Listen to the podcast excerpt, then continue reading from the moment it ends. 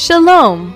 Holy Scriptures and Israel is a ministry designed to share with the Jewish people the good news of the Lord Jesus, Yeshua the Messiah, and to instruct Christians on the Jewish roots of their faith. And now, teaching God's Word from a Hebrew Messianic perspective, here is Gideon Levytam.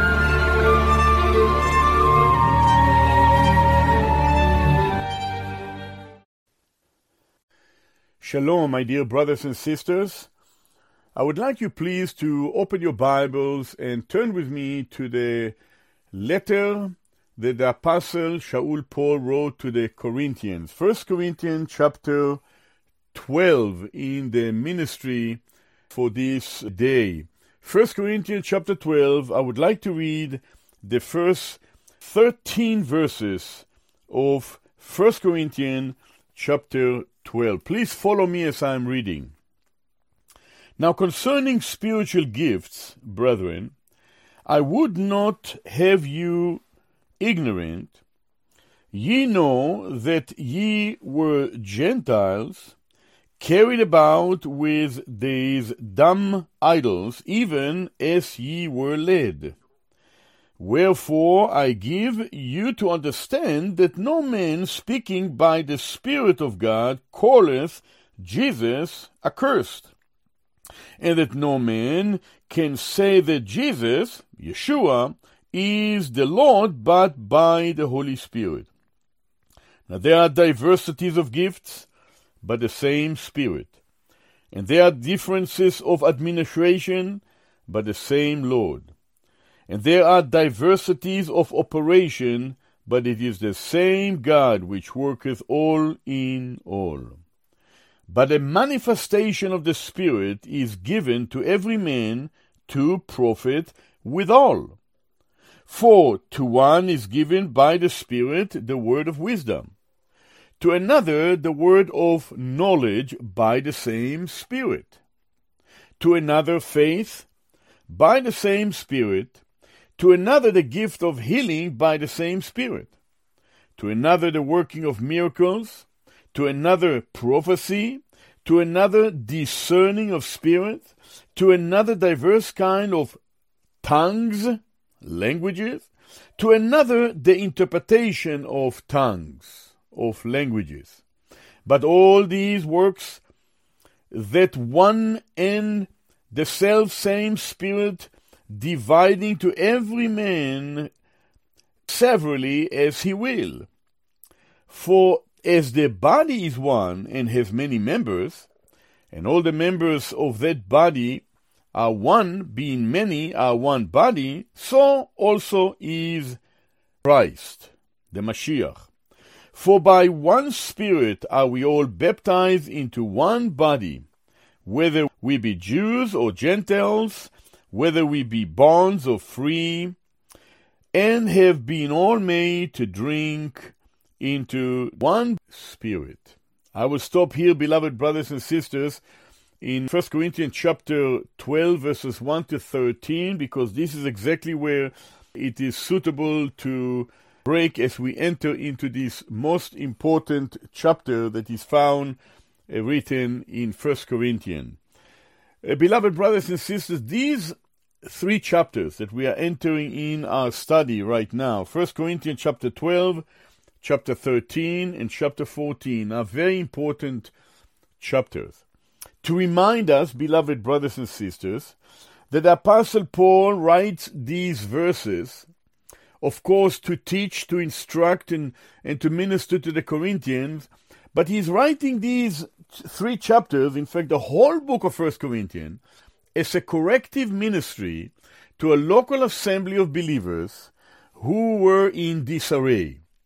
Though saints, according to chapter 1, yet saints who did not live out in a practical way that which they were brought into. To remind you again, beloved brothers and sisters, that according to 1 Corinthians 1 verse 2, we read, Unto the assembly of God which is at Corinth, to them that are sanctified, set apart, in Christ Jesus, called to be saints, or more correct, called saints, with all that in every place call upon the name of Jesus Christ our Lord, both theirs and ours.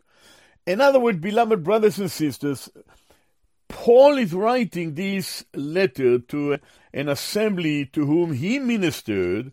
He have formed with the help of the Spirit of God. He was used by the Lord according to Acts chapter 18 to minister to them and to lead many of these people who were first not know that Yeshua, that Jesus is the Messiah, they came to know him as their Lord and Savior, became part of the local assembly at Corinth, and they did not live out in a practical way to the special, the unique place that they have been brought into. Sad to say, Many times we can see that in our own life, in our own local churches, congregations. In fact, uh, we have to realize that we live in the last days of the church age and the scene that's existing today in the professing church in the Laodicean days only prove that I'm not speaking about unbelievers, that those believers, when we act in the flesh and we don't allow the Spirit of God to lead us, that we are no different than others because the flesh in us all is just the same as the flesh, the old nature in the unbelieving world. Therefore, God had given to those that trusted in Yeshua, Jesus the Messiah, God had given new birth, new life, new nature. 2 Corinthians chapter 5 and verse 17, those that are in Christ Jesus are new creation. New creation. All things are passed away, all become new. But once we have this new nature, new creation, because we are not subject to the Spirit of God many times in our lives, we only show that the flesh in us is very active, and that's why we can read such a letter about saints, believers, born again, a company of people that belong to the Lord Jesus, the Messiah, who died for them and washed their sins away, and yet the behavior is incredible, incredible, that the whole letter is written as a corrective ministry to a local assembly in the city of Corinth. Mind you, there were other assemblies to whom the apostle Shaul Paul wrote, such as the Galatian, Ephesian, Philippian, Colossian, Thessalonian, and so on. And every local assembly has its issue. And that's why Paul is writing to minister to them, to bless his brothers and sisters, to minister to the believers, but to correct them so they can mature and grow in grace and in the knowledge of the Lord Jesus the Messiah and live their life in a way that is pleasing to the Lord. But, beloved brothers and sisters, Corinth was the top, we might say, in the way that the Word of God presenting condition in that local assembly in comparison to others.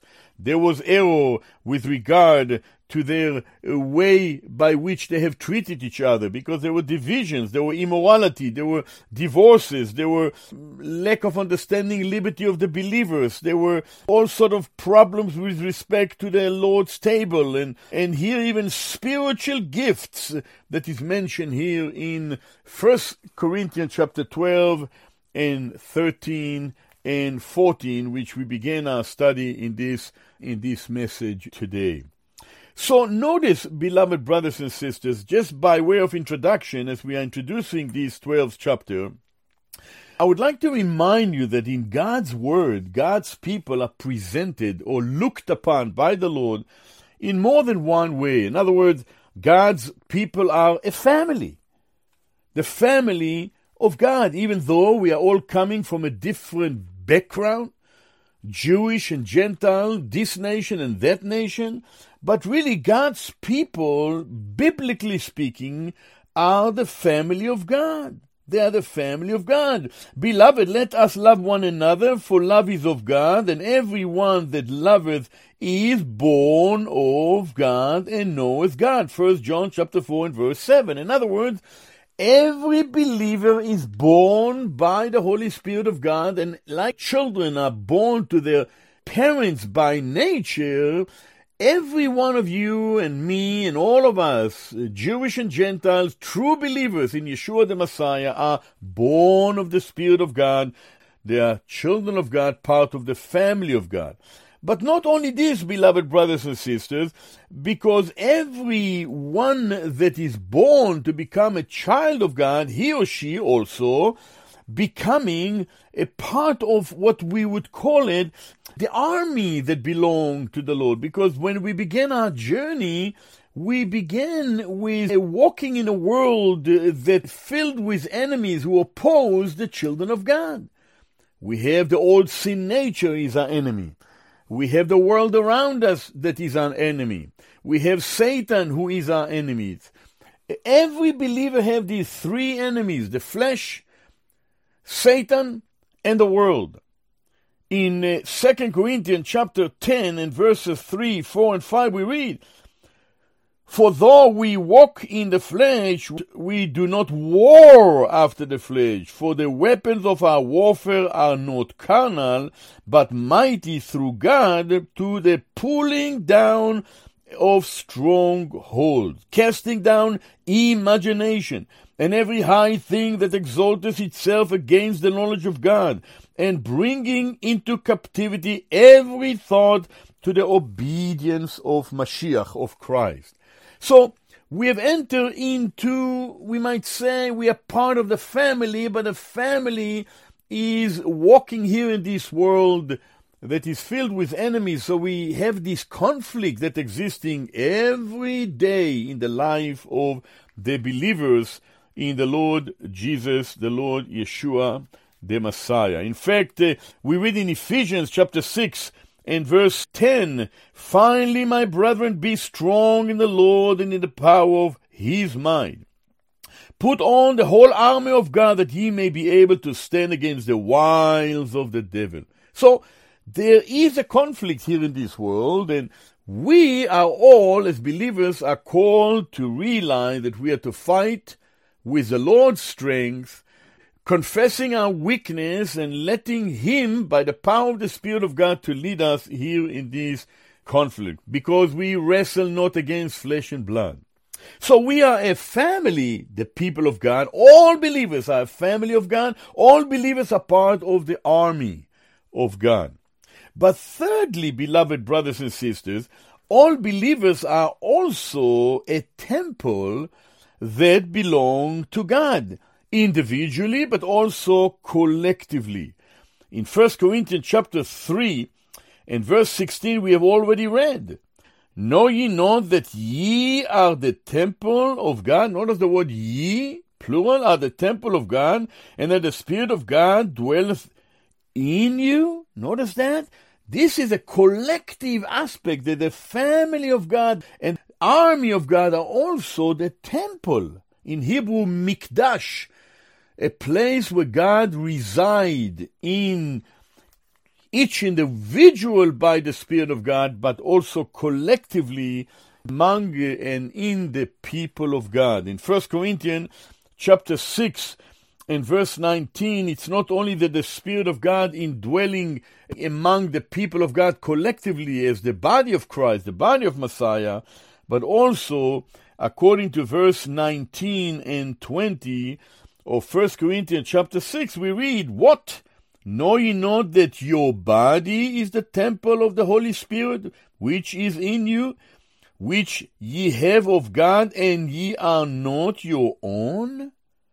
For ye have been bought with a price. In other words, Individually, our body is the temple of the Holy Spirit, but collectively, First Corinthians chapter 3 and verse 16, all those who belong to the Lord are together making the temple of the Spirit of God, the temple of God. In Ephesians chapter 2 and verse 19, we do read, Now therefore ye are no more strangers and foreigners, but of fellow citizens with the saints, and of the household of God. Notice that the household of God, and are built upon the foundation of the apostles and prophets, Jesus Christ himself being the chief cornerstone, in whom all the building fitly framed together grow unto an holy temple in the Lord. And therefore, beloved brothers and sisters, verse 22 say, In whom ye also are builded together for an habitation of God through the Spirit. So, God's people are looked upon as the family of God. God's people are looked upon as the army of God. God's people looked upon in Scripture as the temple of the living God. In Hebrew, Beit HaMikdash. Family, Mishpacha. Army, Tzava. Temple, Mikdash. Beit Mikdash. But there's also, beloved brothers and sisters, another way whereby God presenting the people of God, according to Ephesians chapter 5, God's people, this is the believers of this present age, are seen in God's word as the bride. The bride of Christ, the bride of the Messiah. Where it says in Verse 25 of Ephesians chapter 5 Husband, love your wife even as Christ loved the church, the assembly, and gave himself for it.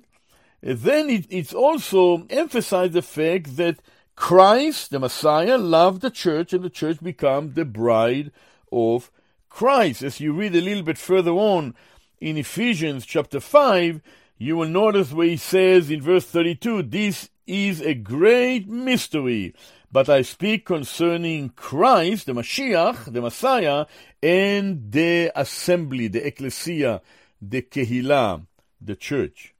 Well, this is wonderful to realize this because God's people are not only the family of God, not only the army of God, not only the temple of God, but also the bride of Christ.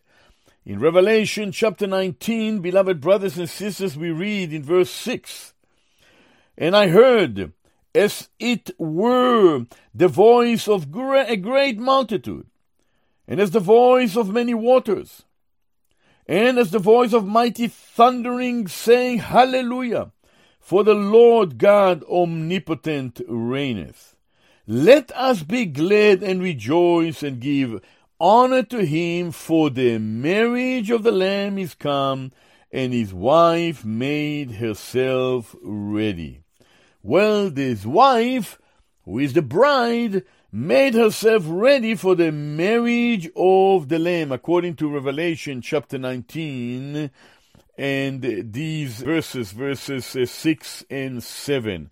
Later on in chapter 21, we do read in Revelation 21 and verse uh, Eh, 1 and 2. And I saw a new heaven and a new earth, for the first heaven and the first earth were passed away, and there were no more sea.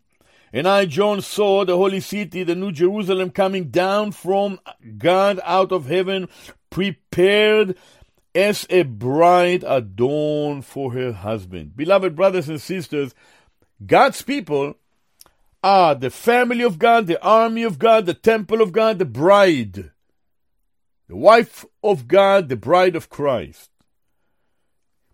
In Scripture, we also know that Israel, the people of Israel, are called the wife of Jehovah.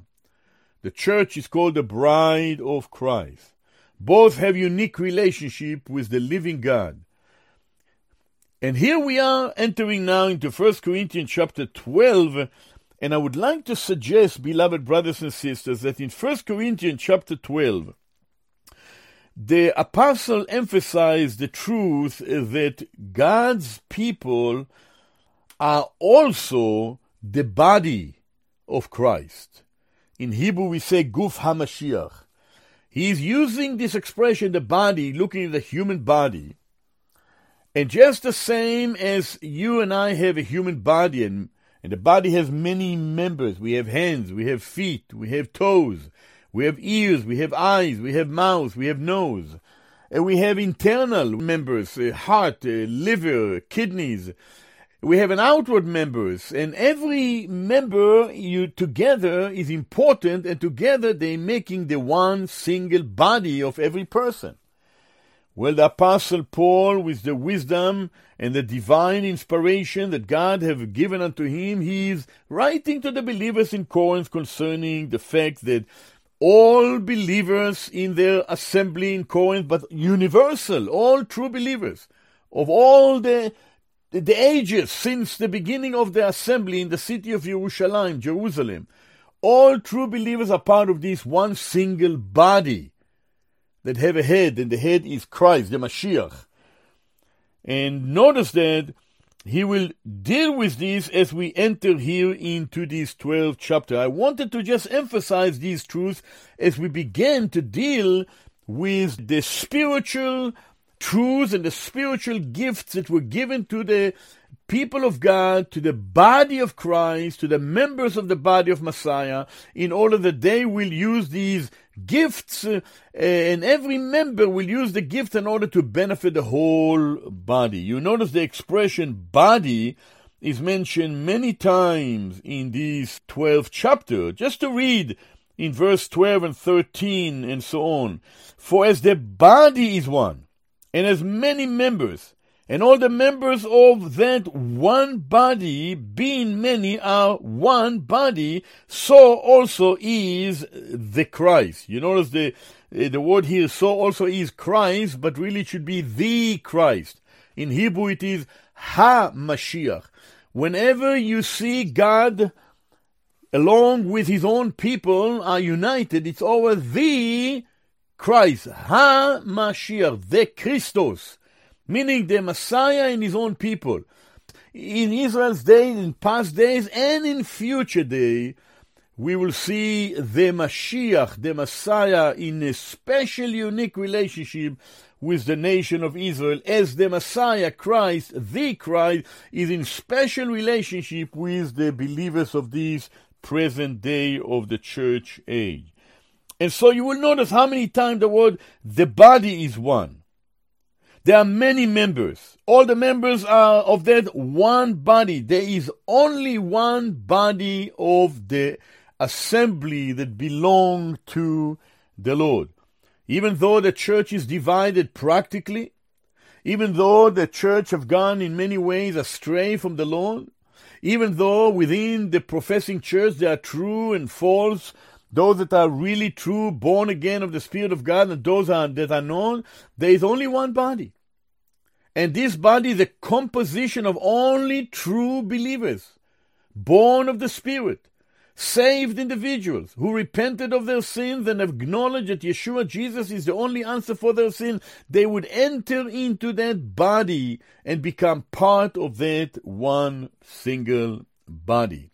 So here as we are entering into 1 Corinthians chapter 12, it is important for all of us to understand that God's people are presented in the Word of God as a family, as an army, as a temple, as a bride, and as a body.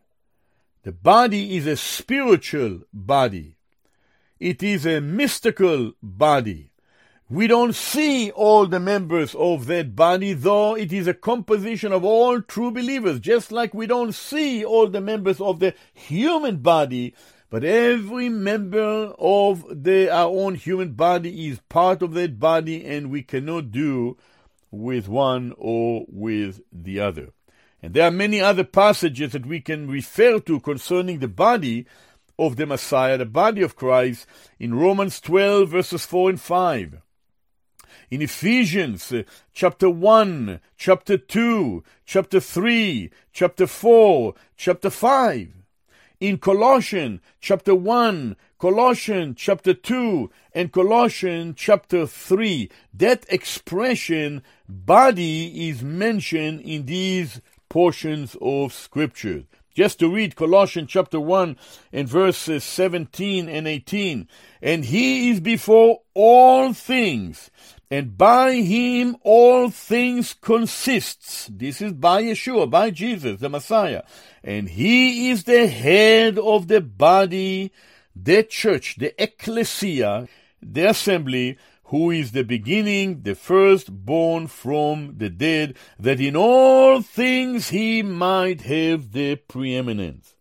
So, beloved brothers and sisters, as we're studying 1 Corinthians chapter 12, bear in mind that Paul correcting the divided assembly at Corinth concerning their practical manner whereby they were using the gifts that the Lord had given to them, and instead of using these gifts for the benefit of all the believers and all the assembly, sadly, they were using the gift of the Spirit of God that caused divisions among the local assembly in the city of Corinth. And so you notice this in these 13 verses that I have read, beloved brothers and sisters, we are learning concerning the gifts of the Spirit that were given for the unity of the body of Christ, for the unity of the body of the Messiah. And Paul now pointing to four important bonds of the spiritual unity that ought to be manifested among the people of God in these first 13 verses of 1 Corinthians chapter 12. You notice that we begin in verse 1, 2, and 3, where Paul is emphasizing here that all believers really came to a relationship with God by confessing the same Lord, the same Master, the same Adon. Notice I'm reading verses 1, 2, and 3. Now, concerning spiritual gifts, the word gifts is not, it's in italic, it's not there in the original. So, what he's saying concerning spiritual, brethren, I would not have you ignorant. Ye know that ye were Gentiles, carried away unto these dumb idols, even as ye were led. Wherefore I give you to understand that no man speaking by the Spirit of God calleth Jesus, calleth Yeshua, accursed. And that no man can say that Jesus, that Yeshua is Lord, but by the Holy Spirit, but by Ruach HaKodesh. In other words, no one, Paul is mentioning here in these first three verses of 1 Corinthians chapter 12, that he's leading them now as to the gifts that the Spirit of God had given to members of the body of Christ, to every member. So he's reminding them that gifts of the Spirit were given for the purpose of unity in order to help us, to help the people of God to benefit, not to divide God's people, but to unite the body of Christ, the body of Messiah. And so he began in this 12th chapter by saying to them, Look, he's saying to the Corinthians, I don't want you to be ignorant. This is an important expression. I would not have you ignorant. He used this expression more than once uh, in his writing, very interesting.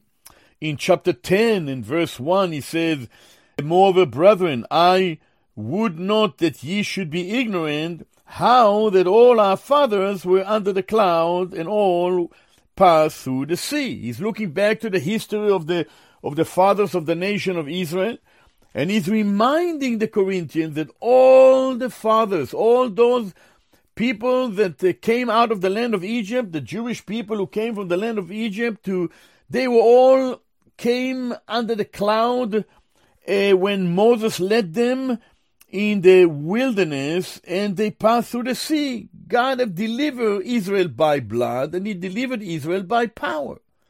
God delivered you and I and the Corinthian believers by the blood of the Lord Jesus, and they came to know him and they called him Lord. They recognized him as their Lord. So he said, I don't want you to be ignorant. In other words, you must inform yourself. Don't be misinformed, but be informed. Remember, be informed more and more in your own heart and mind of these truths that happen historically in your own life as it happened in the history of the life of others. Of course, in our chapter, 1 Corinthians chapter 12, now concerning spiritual brethren, I would not have you ignorant. In other words, I want you to understand, brethren, that in connection with spiritual things, I don't want you to be misinformed.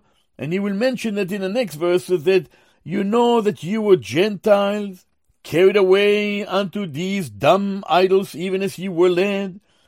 Wherefore I give you to understand that no man speaketh by the Spirit of God calleth Jesus accursed, and that no man can say that Jesus is Lord or the Lord, but by the Holy Spirit. You see, here he's emphasizing the fact that the Corinthians needed to remember where they came from. They lived in Corinth. They were worshipping dumb idols. Dumb simply mean idols that cannot say anything, cannot speak, cannot move, cannot handle, cannot help. He says, you will end. You were living in this kind of lifestyle. You were part of the nations of the world, from the Jeltan, the Goyim, the nations of the world. You were not part of the nation of Israel who had the privilege of knowing the true and living God. So that was your past. You were led away by these dumb idols you were led by. You were going in a wrong direction. You were worshipping idols, gods made of men. And I want you even more to understand. Paul is saying to the Corinthians in verse 3 I give you to understand that no man speaking by the Spirit of God calleth Jesus accursed and that no man can say that Yeshua is the Lord but by the Holy Spirit. In other words, apparently there was something that was going on in the local assembly there, and uh, the very fact that he says that no man can speak by the Spirit of God and calling Jesus a curse, in other words, to curse Yeshua HaMashiach, to curse the Messiah, to curse Jesus, to curse Yeshua, that cannot be of God. And the reason that he says it here, it must have happened things there that were going on in the local assembly at Corinth that it made it necessary for him, for Paul, to say to them, Hey, what's going on? No one can call Jesus accursed, anathema, and do it by the power of the Spirit of God. It's not possible. On the other hand, he reversed it, beloved brothers and sisters, and he said that no one can say that Yeshua, Jesus, is Adon, Lord, only by the Spirit of God. If it's not by, by the flesh in the human nature, with our sin nature, we cannot call Jesus, Yeshua, our Lord. And you know, it is important that word for Lord is K Y R I O S, Kyrios in the Greek, and in Hebrew it is Adon, and it comes from uh, uh, the, the verses in, in, in, in the Hebrew scriptures, in the history of Israel, that God promised that He will make this Messiah Lord. You remember David said, Jehovah said unto my Lord, Adonai or Jehovah, Diber Neum Adonai Le Adoni, my master, my Lord. And that is applying to the person of Jesus, Yeshua the Messiah.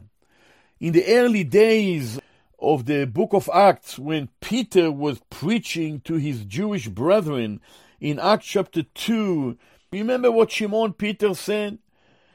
Being in the right hand of God he says in Acts chapter 2, I'll read verse 32.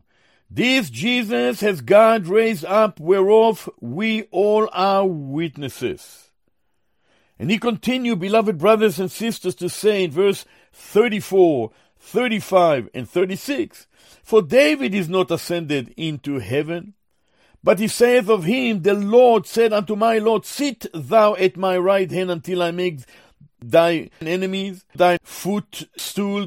Therefore let all the house of Israel know assuredly that God has made that same Yeshua, whom ye have crucified both Lord, Mashiach, and Christ.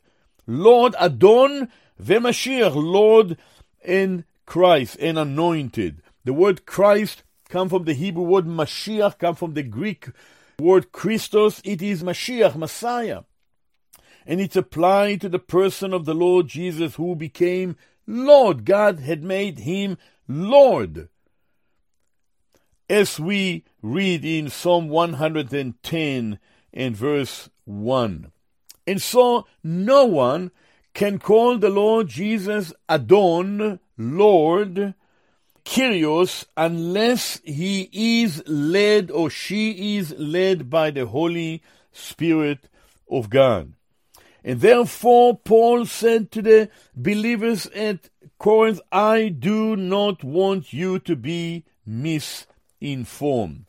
This expression, I do not want you to be ignorant, is mentioned 1 Corinthians 10 1, 1 Corinthians 12 1, and then in the book of Romans, it is mentioned again in Romans 11:25 that the believers at Rome ought to not be ignorant concerning the mystery of God's dealing with his earthly people Israel, that he will restore them in the future day and establish a kingdom when the Messiah will reign and rule and Israel will acknowledge that Yeshua is the Messiah and Israel will be a light to the nations of the world. He also mentioned the same uh, expression, I do not want you to be ignorant, in 1 Thessalonians chapter 4 and verse 13 concerning the assembly being raptured before the beginning of the tribulation. The rapture, the assembly, the catching up of the church. He want God's people to be informed concerning all the truths that are found in God's Word. Spiritual lesson that we learn from the Word of God. But let's move along, beloved brothers and sisters, as we continue now that he is mentioned to them that all believers confess the same Lord.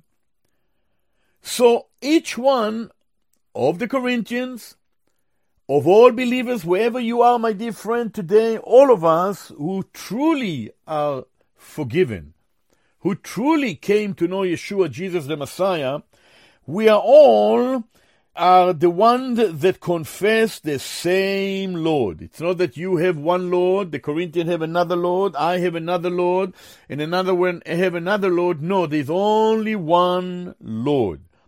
There's only one Adon. There's only one Kyrios. There's only one Mashiach, one Messiah. And this is the person of our Lord, Yeshua, Jesus, the Messiah. So this is an amazing truth. No man can call him Lord in a true sense of the word, and calling him Lord means much more than just saying, Lord, Lord. No. Calling him Lord means that a person recognize that he or she are sinners. They receive the forgiveness of the Lord. They receive the fact that he died for their sins and he become their savior and also their Lord, their Adon. You remember what Yeshua said in Matthew chapter 7 and verse 21. Not everyone that saith unto me, Lord, Lord, shall enter into the kingdom of God, but he that doeth the will of my Father which is in heaven. Many will say to me in that day, Lord, Lord, have we not prophesied in thy name, and in thy name have cast out demons, and in thy name done many wonderful works? And then will I profess unto them, I never knew you. Depart from me, ye that work iniquities. In other words, Jesus the Messiah, when he was here on earth among the people of Israel, he said publicly to all, no one that merely say, Lord, Lord. Not everyone that just uh, verbally out of his mouth say the words and don't have it in, in his or her heart. Because many will say to me in that day, this is in the day of judgment, Lord, Lord, we prophesied in your name. Your name we cast out demons. And in your name we have done many wonderful works.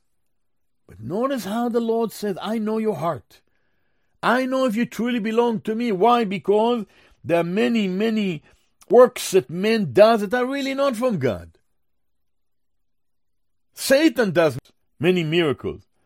And therefore, one must be truly born of the Spirit of God, because no one of us, beloved friend, can ever trick God. To enter into a relationship with God, one must accept that Yeshua is Savior and Lord. He is the Redeemer, the one who died for your sins and for mine. And believing on Him and the work that He have accomplished, bring one into a relationship with the living God. And so, beloved brothers and sisters, these are the first three verses of First Corinthians chapter 12. But he continues as he is seeking to minister to the Corinthian believers that were really in disarray. And he's saying to them now, realize not only that all believers confess the same Lord, verses 1, 2, and 3, but all believers depend on the same God. All believers are dependent on the same God. And you notice what he does here? In these next verses, 1 Corinthians 12, verses 4, 5, and 6, he presents the triunity of the Godhead. Again, to remind you that while the Godhead was ever existing as a triune God, Elohim in Hebrew, three person within the Godhead, Ha'aba, Haben, Haruach, the Father, the Son, the Spirit.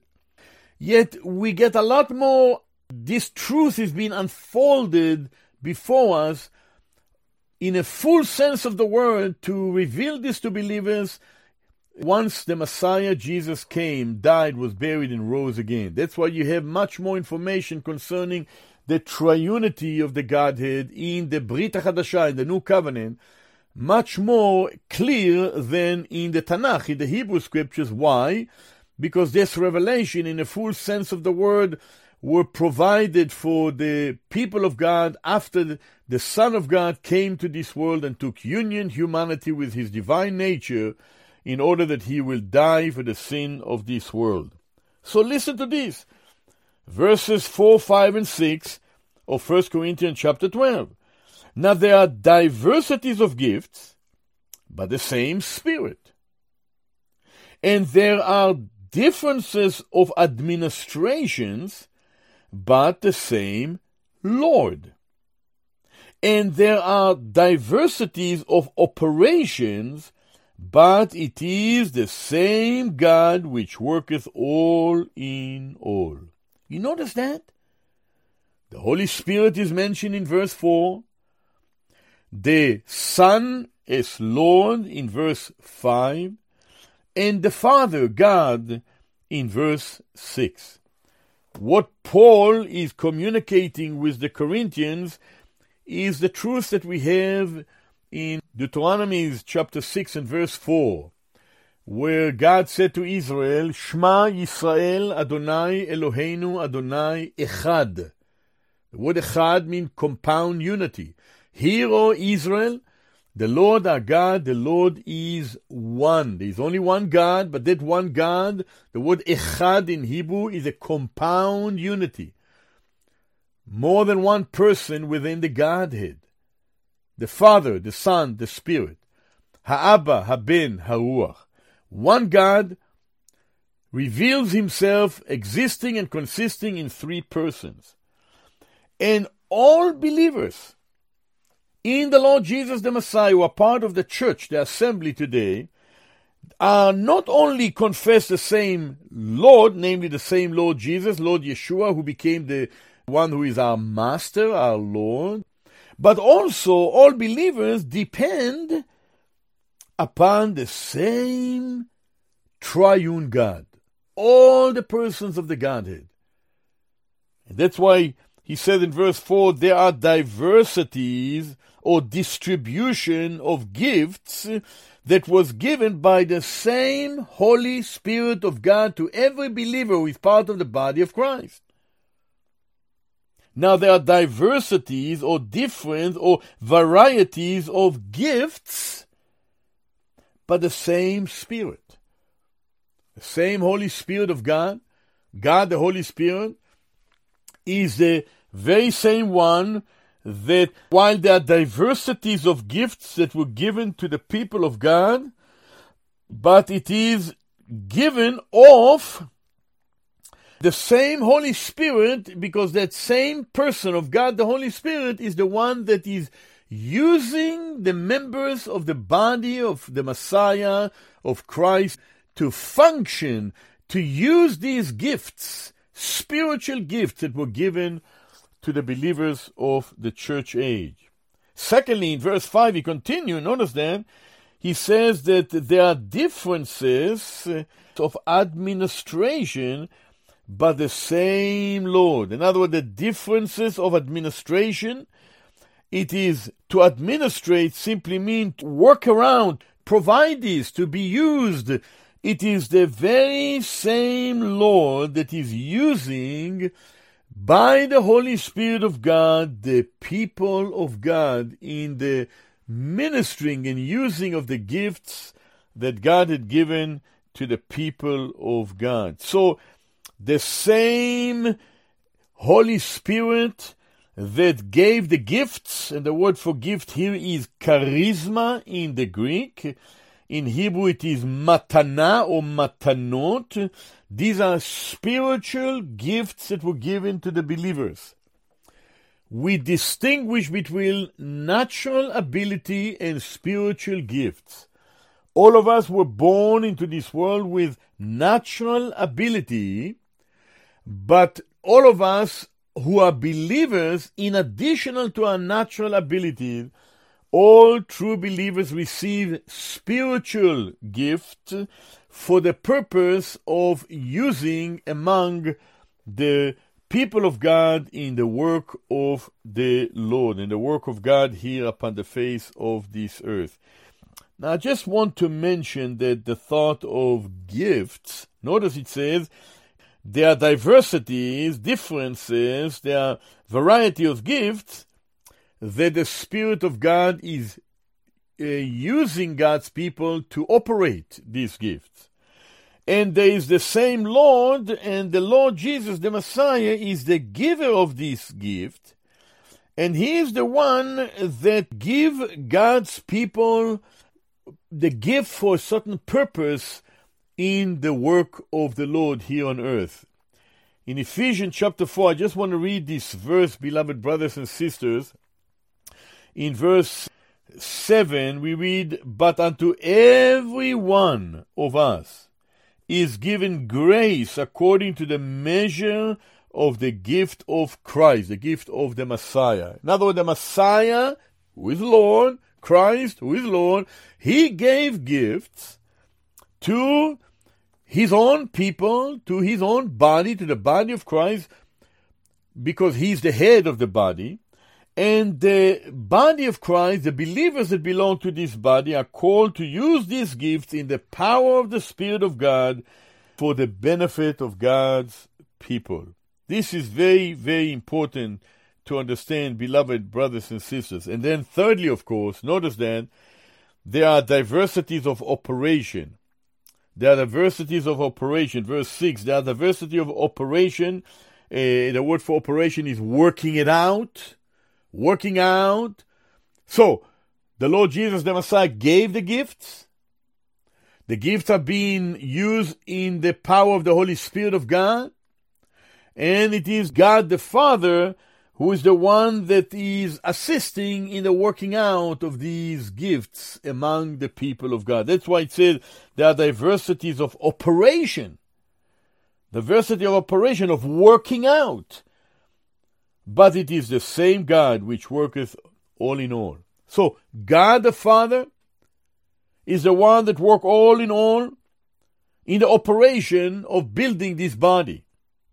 God the Son, as Lord, is the one who gave the gifts to the believers who are part of this body. And God the Holy Spirit is the one that in His power these gifts are being operated among the people of God here upon the face of this earth. And that's what we learn from 1 Corinthians chapter 12 verses 4, 5 and 6. So beloved brothers and sisters, so far Paul presented these truths. Verses 1, 2 and 3 all believers confess the same Lord. Verses 4, 5 and 6 all believers depend upon the same triune God. But now in verses 7, 8, 9, 10 and 11 Paul is saying that all believers minister to the same body. All God's people who are part of that one body are using their gift to minister, to serve in the very body that they belong to,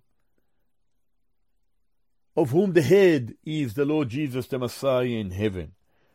So in verses 7, 8, 9, 10, and 11, we read these interesting remarks. Verse 7 For the gift of the Spirit is given to believers to profit God's people, not to destroy, not to harm, not to cause divisions, but um, the gifts were given to the members of the body in order that the members of the body will use the gift for the benefit of the very same body, for the profit, the growth of the people of God. And so we read in verse 7 But the manifestation of the Spirit is given to every man or to every person, brother or sister, male or female, to profit withal it is given in order that the believers will profit. Beloved brothers and sisters, gifts are not given to exalt oneself. Gifts have not been given to get something for self. This is so natural to us because of our sin nature, and because at times we are not walking in the power of the Spirit of God and we are walking in the flesh. And that's why the gifts cannot benefit others, and gifted brothers and sisters in their own sphere cannot benefit others because we at time do not use the gift that we received for the profit of the people of God. In chapter 14 and verse 6, we do read concerning the brethren, if I come unto you speaking with tongues, what shall I profit you, except I shall speak to you either by revelation or by knowledge or by uh, prophesying or by doctrine. In other words, there was an abuse of the gift of languages in the assembly at Corinth. So Paul needed to remind them that the gifts were for, given for the profit among the people of God. And he says, What's the point? Of you using any gift and you only profit yourself and you exalt yourself and you don't recognize that you need to profit the people of God. And so we read in verses 8 and 9 and 10 that there are various gifts that were given to the body of Messiah, the body of Christ, for the benefit of the people of God. They are not all the same gifts. There are various gifts, and all these gifts were given for the benefit of the body of Christ. Notice that in actuality, you have the gifts eh, that were given to the assembly taught eh, really in four chapters in the New Testament, New Covenant. In Romans 12, in 1 Corinthians 12, and also in Ephesians chapter 4 and in 1 Peter chapter 4. These four chapters, Romans 12, 1 Corinthians 12, Ephesians 4, and 1 Peter 4, are really presenting before us that there are some, according to these passages, 19 gifts in total that were given by the Lord for the benefit of edifying the people of God. Now I'm confident that there are other gifts that are not mentioned beside these 19 gifts that are mentioned in these four chapters. But nevertheless, beloved brothers and sisters, gifts were given for the profit of God's people. So in verses 8, 9, and 10, we are taught that there are various gifts that were given to the people of God. Here there are some of them mentioned, and notice that we do read to the one given by the Spirit the word of wisdom, to another the knowledge by the same Spirit, to another faith by the same Spirit, to another the gift of healing by the same Spirit, to another the working of miracles, to another prophecy, to another discerning of spirits, to another diverse kind of tongue, to another the interpretation of tongues. Now, notice this, brothers and sisters. I know that when we speak about these gifts that were given to the church, to the body of Christ, there are various views that various brothers and sisters take, various positions concerning these gifts. Now, the important thing to learn here for all of us is that gifts were given for the benefit of the people of God. And here uh, he is listing before us in this particular passage, beloved brothers and sisters, 1 Corinthians, this chapter 12, he is listing before us some of the gifts that were given to the local assembly in Corinth, but he is, of course, applying these to all uh, believers. I believe here you can see nine of these gifts uh, the gift of the word of wisdom, the gift of a word of knowledge, the gift of faith, the gift of healing, the gift of working of miracles, the gift of prophecy, the gift of discerning of spirits, the gift of diverse kind of tongues or glossas, or in Hebrew, uh, leshonot, languages. And then there is another gift, the ninth one, the gift of interpretation of the languages. And you can see that these nine-fold spiritual gifts that are mentioned here, uh, and there are more mentioned elsewhere, but the point is that Paul is addressing the problem that existed in the local assembly at Corinth, the abuse that was going on, the divided condition that was existing, and the problem that they had here concerning the gifts of the Holy Spirit of God. So you have here these nine spiritual gifts that were given, as we have already mentioned, to profit withal. Verse 7. In order that the people of God will benefit. Notice what we read the word of wisdom. This is the wisely discerning and providing advice and solution to many problems. It's not merely giving some kind of a word that is not applicable to the life today. It's giving, it's having wisdom to know how to speak a word in due season to provide advice and discernment for the people of God. The word of knowledge is another gift to enable a spirit led believer to know the mind of God and to relate these truths of God to God's people. To have the knowledge of the fear of the Lord is the beginning of knowledge, wisdom and knowledge. To have knowledge, to know things and, and to communicate this with their brethren. The gift of faith.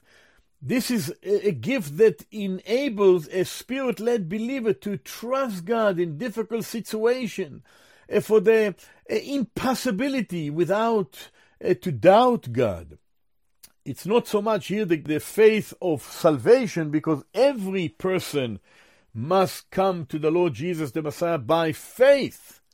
By grace are you saved through faith, and even that is a gift of God. But every believer has faith to salvation, otherwise he or she are not saved. But here it says, to another faith by the same Spirit. In other words, it is over and above the faith unto salvation, but it is a faith, it is a gift that enables a spirit led believer to trust God in difficult situation for the impossibility and to be an encouragement without doubting God to the others. Then you have the gift of healing. Notice that in verse 9. Uh, by the same Spirit, the gift of healing by the same Spirit. So the healing. There was a gift that was given to a spirit led believer to heal, in the power of God, of course, uh, supernaturally sicknesses uh, of some who were sick, physically sick. In these days, uh, when the spirits use those gifts, specifically, beloved brothers and sisters, in the early days. Now, we don't limit God. God can heal today, and He does heal today. And we don't say that no gift is here today, but we still need to realize that miracles were used by God in the beginning of a new era to point to a new beginning. But as the canon of Scripture was completed, less and less external gifts were evident, and more and more there was the need to be conformed to the written Word of God. But we do not limit God. God is able to heal, and uh, one can pray for another for healing, and the gift of healing was given to individuals, not to all, to some individuals in the early days of the assembly. Now we have to be very careful today when someone claims to be a healer, goes around from place to place to, to claim to be a healer. Well, if that was today in the same manner, well, none of us would have been sick, and we all would have been today healed, and those that were healed, they would have been all walking right and so on, but we all getting older and weaker, and ultimately we all pass out of the scene. They were not given here to sh- to be a show. It was for a certain time, a certain need of a certain situation.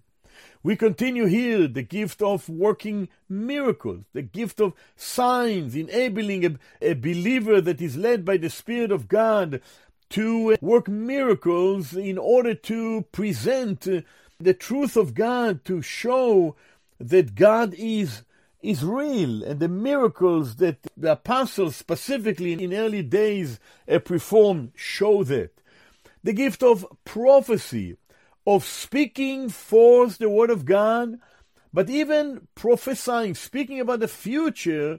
Of course, remember, beloved brothers and sisters, these early believers, especially even in the time when the Corinthians received the, this letter, they didn't have the canon of Scripture completed. That's why the Spirit of God enabled to perform miracles as a token, as an evidence that God is there to uh, speak to the hearts of individuals.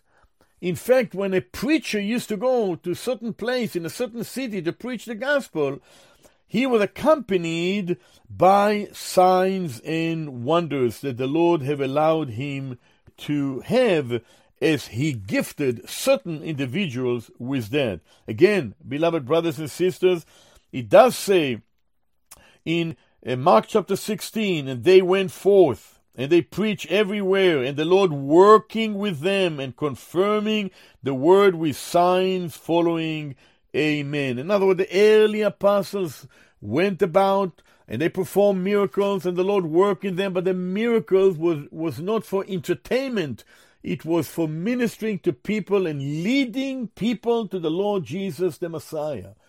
And it was not done just for a show, it was done for a need of the moment. Now, beloved brothers and sisters, the greatest miracle that we have today is the miracle of salvation. To see a person come to confess that Yeshua is the Messiah. And so we have the gift of a discerning of spirit and the gift of tongues and the discerning or the interpretation of the tongues which mentioned in verses 7 and 8 these uh, next verses in verse 8 9 and 10 and 11 these gifts that were given to the body of christ now again i think of the discerning of spirits in other words a brother might have the discernment a brother or a sister will discern is that from the Lord or is that from not from the Lord, from the flesh? Is that from the Spirit of God or is that from the from Satan? That is a gift that was given to a, a believer who, are, who is led by the Spirit of God to discern the, the plan of God, the, the purposes of God, that the Spirit of God is seeking to guide himself and others, and using this discernment to help the people of God. And of course, the final, this, the eighth and the ninth gift that I mentioned here in verse 10, they are the gift of tongues and the gift of the interpretation of tongues. The word for tongue in the Greek is glossa. The word for tongues in the Hebrew is lashon. And that is another way of saying another language. Now, beloved brothers and sisters, we realize, of course, that there are many views on that. Some believe that it is a supernatural language that one has with the Lord, and he or she can pray with this supernatural language with the Lord. Now, do you think that the Lord does not know your own language or your own heart, even if you cannot speak anything? We are often are groaning within our hearts. We are groaning, but the Spirit of God knows what we feel inside. And that specifically gift of tongues or languages, as far as I understand and presented, beloved brothers and sisters and dear friend, is that it is a gift to be able to speak in a language without to go to school.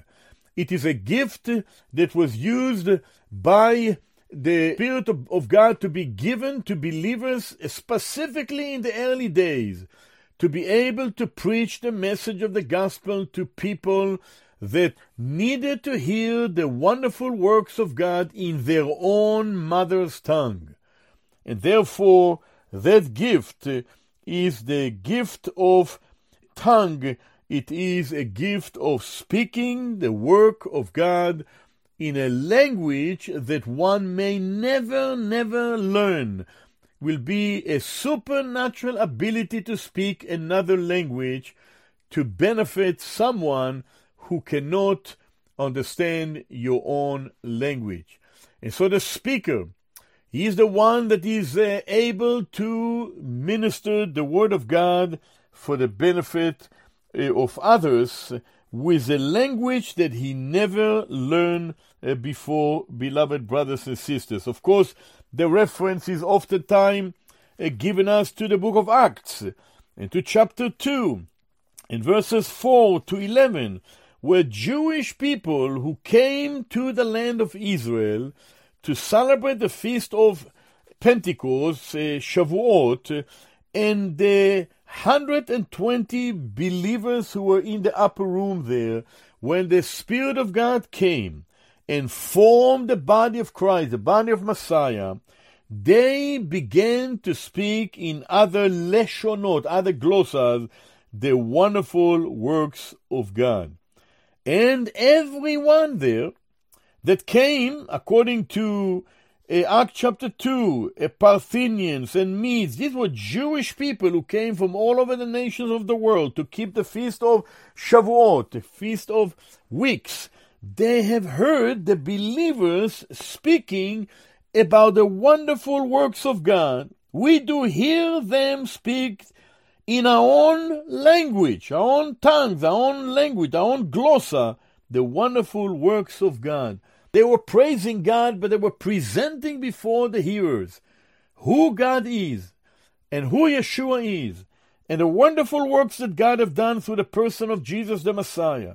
And these people, Parthians, Medes, Elamites, Mesopotamian, Judean, Cappadocia, Pontius, Phrygia, Pamphylia, from Egypt, from Libya, from Cyrene, from Rome, Jews, and those who were proselytes, who were converted, became Jewish people, Cretes and, and Arabian, they all did hear them, the believers speak the, in their own language the wonderful one, works of God. In other words, God had been able, some from among the people that were in the upper room, these 120 who were there in the upper room waiting for the Spirit of God to come, they were speaking forth and telling the others concerning the Mashiach Yeshua, concerning the wonderful works of God. So these are the nine gifts that I mentioned here in 1 Corinthians chapter 12, verses 7, 8, 9, 10, and 11.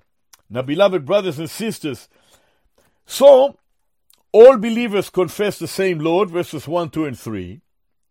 All believers depend upon the same God, verses 4, 5, and 6. And all believers minister to the same body of believers. And God gave these gifts to minister to the same body. We are in the same body. Yeshua Jesus Christ is the head. We are the body and we are united to Him and we are to minister to one another for the benefit of God's people. Now, finally, and I would like to close with these verses 12 and 13 all believers experience the same spirit baptism, spirit immersion, which put us into the same body.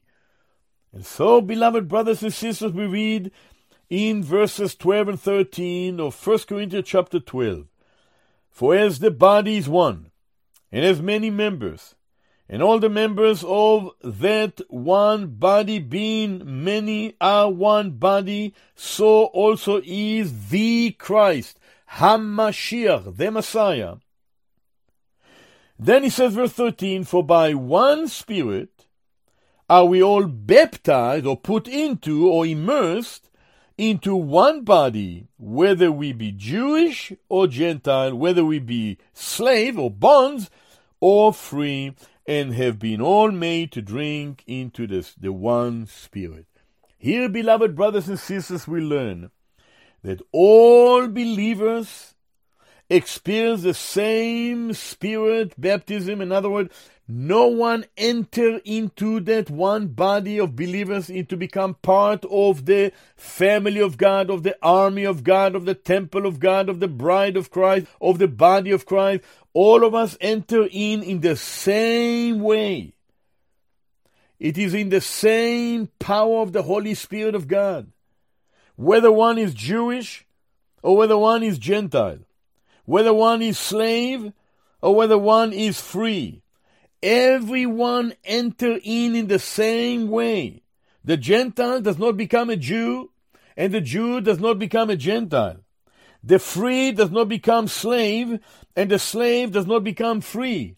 One thing we learn from this passage that we have all entered in in the same way, in the same power of the Holy Spirit of God, because that's the only way to enter into the body of Christ. According to Galatians 3, in verse 28, there we read, listen to this, beloved brothers and sisters, what we read there says, There is neither Jew nor Greeks, there is neither bond nor free, there is neither male nor female, for ye are all one in Christ Jesus. What does he mean here? That, in other words, there is no priorities. It doesn't mean that the Jew stopped to be a Greek and that the Greek stopped to be a Jew, and that the slave stopped to be a slave, and that the bond stopped to be a bond, and that the male stopped to be a male and the female stopped to be a female, as sadly many say today that a person can change from a male to a female and a female from, to a male and so on. No, beloved brothers and sisters, what we learn from Galatians chapter 3 and verse 28 that the, the only ground upon which any one of us become part of this body is the ground of faith in Christ and in the power of the Holy Spirit of God, both a, a woman and a man, a slave and a free, Jewish and Gentile, they all are part of this one body because there is only one body and the Holy Spirit of God placed us into this body, and we all are experiencing the same manner whereby we enter into that one body. This is very, very important, uh, beloved brothers and sisters, to understand as we read this passage uh, together. One more verse we need to read in Colossians chapter 3, and we are going to stop with it.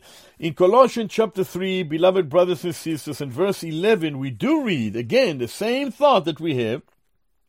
And in Colossians 3, in verse 11, Paul said in verse 11, where there is neither Greek nor Jew, circumcision nor uncircumcision, barbarian nor uh, Scythian, bond or free, but Christ is all in all. In other words, within the body of Christ, the body of Messiah, the head of all is the Lord Jesus the Messiah. He is the head. In other words, the whether one is Greek or Jewish, whether one is circumcised or uncircumcised, whether one is barbarian or or Scythian, or whether one is slave or free, all of us have to realize that the Messiah, that Christ, is the head and he's all in all. There's no exemption. All of us need to recognize that Christ, the Messiah, is all. And so in 1 Corinthians 12, verses 12 to 13, Paul is saying to the Corinthians that all believers experience the same spirit baptism. This is the Holy Spirit of God. He is the one that put us, once we confessed our sins and accepted the Lord Jesus the Messiah, the Holy Spirit of God, we might say, immersed us, immersed, placed us into the one single body of all believers, all believers into that one body. Greek and Jews, circumcised, uncircumcised, barbarian, Scythian, free or bond, male or female, all of us have entered into and experienced the same Holy Spirit who placed us, who baptized us, baptized in the Greek, put us into that one body. And that's why I would like to read these two verses once again and we will end. For as the body is one, and as many members, and all the members of that one body being many are one body, so also is the Christ. For by one Spirit are we all baptized into one body, whether we be Jews or Gentiles, whether we be bond or free, and have been all made to drink into one Spirit.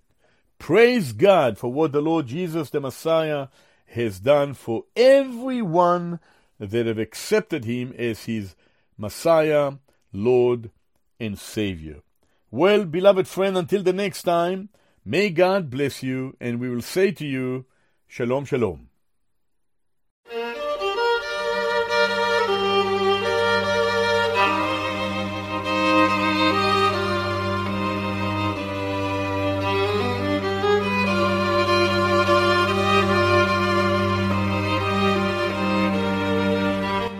You have been listening to the Holy Scriptures and Israel with Gideon Levytam. Gideon teaches God's Word from a Hebrew Messianic perspective. For more information about this ministry, write to Holy Scriptures and Israel, Box 1411, Niagara on the Lake, Ontario, L0S1J0, or visit our website at holyscripturesandisrael.com. You are also invited to Gideon's weekly Bible teaching on Fridays at 11 a.m. and 7 p.m., and Saturdays at 1 p.m. at Willowdale Christian Assembly Hall, 28 Martin Ross Avenue in Toronto. Holy Scriptures and Israel is made possible by your prayers and financial support. If you would like to support the program, visit holyscripturesandisrael.com. God bless you. Shalom, shalom.